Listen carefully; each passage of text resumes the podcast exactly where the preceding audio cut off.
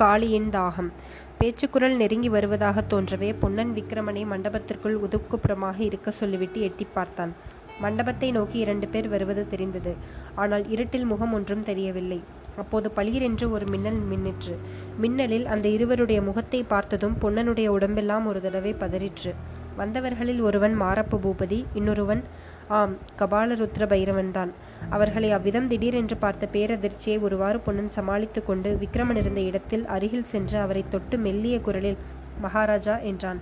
விக்ரமன் இதென்ன பொன்னா? ஏன் இப்படி நடுங்குகிறாய்? என்பதற்குள் பொன்னன் விக்ரமனுடைய வாயை பொத்தி இறைய வேண்டாம் பெரிய அபாயம் வந்திருக்கிறது. எதற்கும் சித்தமாயிருங்கள் என்று காதோடு சொன்னான்.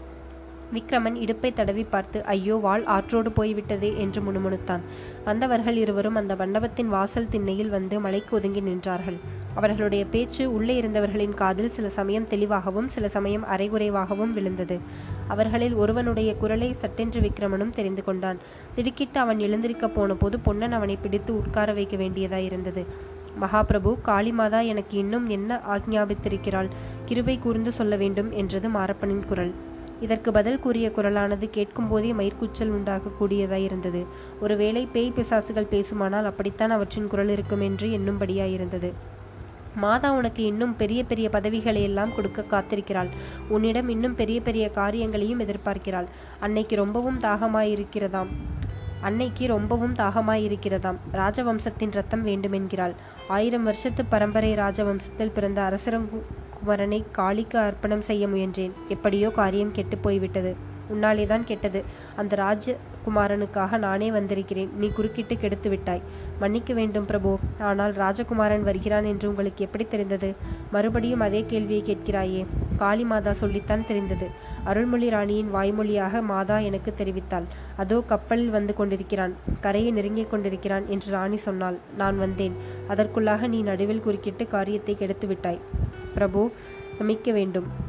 போனது போகட்டும். மாதா உன்னை சமித்து வித்தாள் ஆனால் தாகம் தாகம் என்று கதறி கொண்டிருக்கிறாள். ராஜகுல ரத்தம் வேண்டும் என்கிறாள். இந்த அமாவாசை போய்விட்டது. துலா மாத பிறப்பிலாவது தாயின் தாகத்தை தணிக்க வேண்டும். அவனை நீ எப்படியாவது தேடிப்பிடித்து கொண்டு வர வேண்டும். கொண்டு வந்தால் கொண்டு வந்தால் உன் மனோரதம் நிறைவேறும் பூபதி.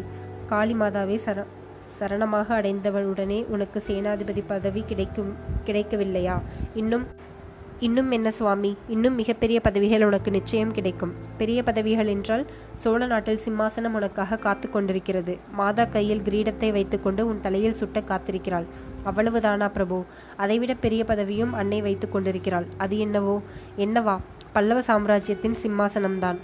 ஆ என்றால் மாரப்ப பூபதி. சற்று நேரம் மௌனம் குடிக்கொண்டிருந்தது ஆனால் அப்படிப்பட்ட மகத்தான பதவி லேசில் கிடைத்து விடாது அதற்கு தகுந்த காணிக்கையும் காளி மாதாவுக்கு நீ சமர்ப்பிக்க வேண்டும். அடியேனிடம் மாதா என்ன எதிர்பார்க்க முதலில் பார்த்திபன் மகனை தேடி பிடித்து கொண்டு வர வேண்டும். செய்கிறேன். அப்புறம் வரும் துலா மா மாத பிறப்பன்று சொல்லுங்கள் பிரபு காளி மாதா சன்னதிக்கு நீ வர வேண்டும். வந்து உன்னுடைய தலையை உன்னுடைய கையினாலேயே வெட்டி மாதாவுக்கு அளிக்க வேண்டும். ஐயோ என்று மாரப்பன் அலறினான். அளித்தால் அடுத்த ஜென்மத்தில் காஞ்சி சாம்ராஜ்யத்தின் சக்கரவர்த்தி ஆகலாம். இல்லாவிட்டால் இல்லாவிட்டால் என்ன பிரபு? ஆத்ம பலிக்கு ஈடான இன்னொரு மகாபலி அளிக்க வேண்டும். அளித்தால் இந்த ஜென்மத்தையே சக்கரவர்த்தி பதவி கிட்டும். அது என்ன பலி சுவாமி? அந்த விபூதி ருத்ராட்சதாரியை பலிக்கு கொண்டு வர வேண்டும். பிரபு ராஜவம்சத்து ரத்த ரத்தத்தை விரும்பும் காளிமாதா கேவலம் ஒரு விபூதி ருத்ராட்சதாரியை பலி கொள்ள விரும்பினானேன் என்று மாரப்பன் கேட்டான். பூபதி உனக்கு தெரிந்தது அவ்வளவுதான்.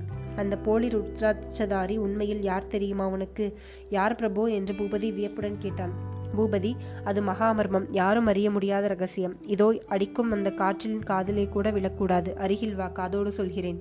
சொல்ல முடியாத வியப்புடனும் பயத்துடனும் மேற்படி சம்பாஷணையின் பெரும்பகுதியை கேட்டுக்கொண்டு வந்த விக்ரமனும் பொன்னனும் இப்போது செவிகளை மிக கூர்மையாக வைத்துக்கொண்டு கேட்டார்கள். ஆனால் ஒன்றும் காதில் விழவில்லை.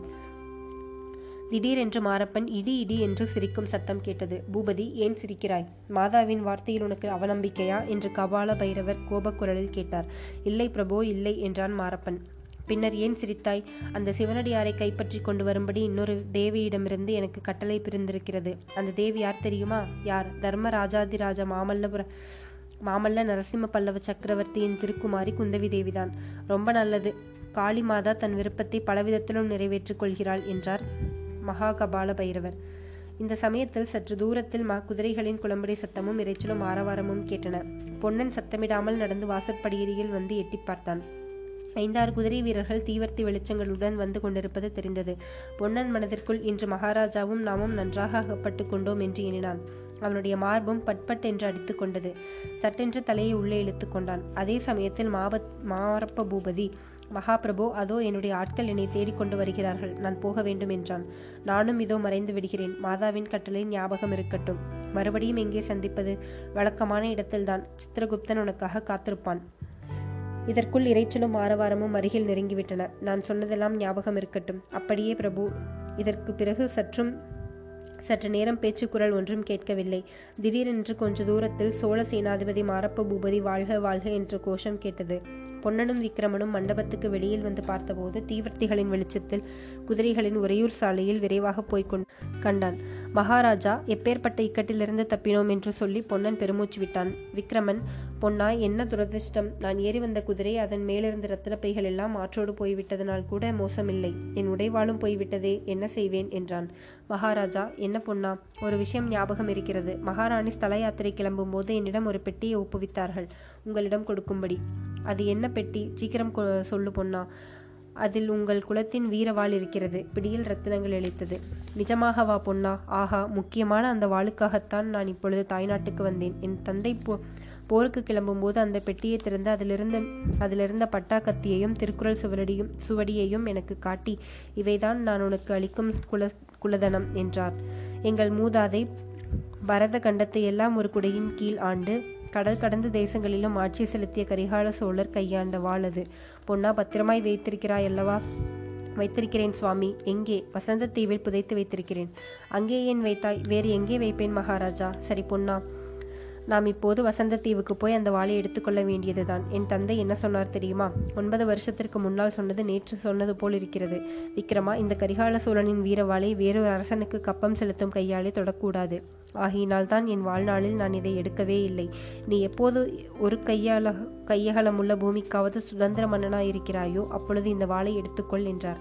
பொன்னா நான் இப்பொழுது செண்பகத்தீவின் சுதந்திர அரசன் அல்லவா இனி அந்த வாளை நான் தரிசிக்கலாம். மகாராஜா செண்பகத்தீவுக்கு மட்டும்தானா? சோழ நாட்டுக்கும் நீங்கள் தான் அரசர். அதற்கு இன்னும் காலம் வரவில்லை பொன்னா. ஆனால் சீக்கிரத்தில் வந்துவிடும். நாம் உடனே செய்ய வேண்டிய காரியங்கள் இரண்டு இருக்கின்றன. அந்த வீரவாளையும் திருக்குறளையும் எடுத்துக்கொள்ள வேண்டும். இந்த பயங்கர நரபலி கூட்டத்திலிருந்து மகாராணியை விடுவித்து அழைத்து போக வேண்டும். இவற்றுள் முதலில் எதை செய்வது அப்புறம் எதை செய்வது என்பதை இப்போதே தீர்மானிக்க வேண்டும். அவர்கள் மேலும் யோசனை செய்து முதலில் உறையூருக்கு போய் வசந்த தீவிலிருந்து வீரவாளை எடுத்துக்கொள்வதென்றும் பிறகு திரும்பி வந்து சிவனடியாரை தேடிப்பிடித்து அவருடைய உதவியுடன் மகாராணியை கண்டுபிடிப்பதென்றும் தீர்மானித்தார்கள். இருவரும் மிகவும் களைத்திருந்தபடியால் அன்றிரவு அந்த மண்டபத்திலேயே உறங்கிவிட்டு அதிகாலையில் எழுந்து உறையூருக்கு போவதென்றும் முடிவு செய்தார்கள். ஆனால் விக்ரமனுக்கு ஏற்கனவே கடுமையான சுரமடித்துக் கொண்டிருந்தபடி அதனால் பொழுது விடுவதற்குள் அவன் ஒரு அடி கூட எடுத்து வைக்க முடியாத நிலைமையை அடைவான் என்பதையாவது அவர்கள் அறிந்திருக்கவில்லை.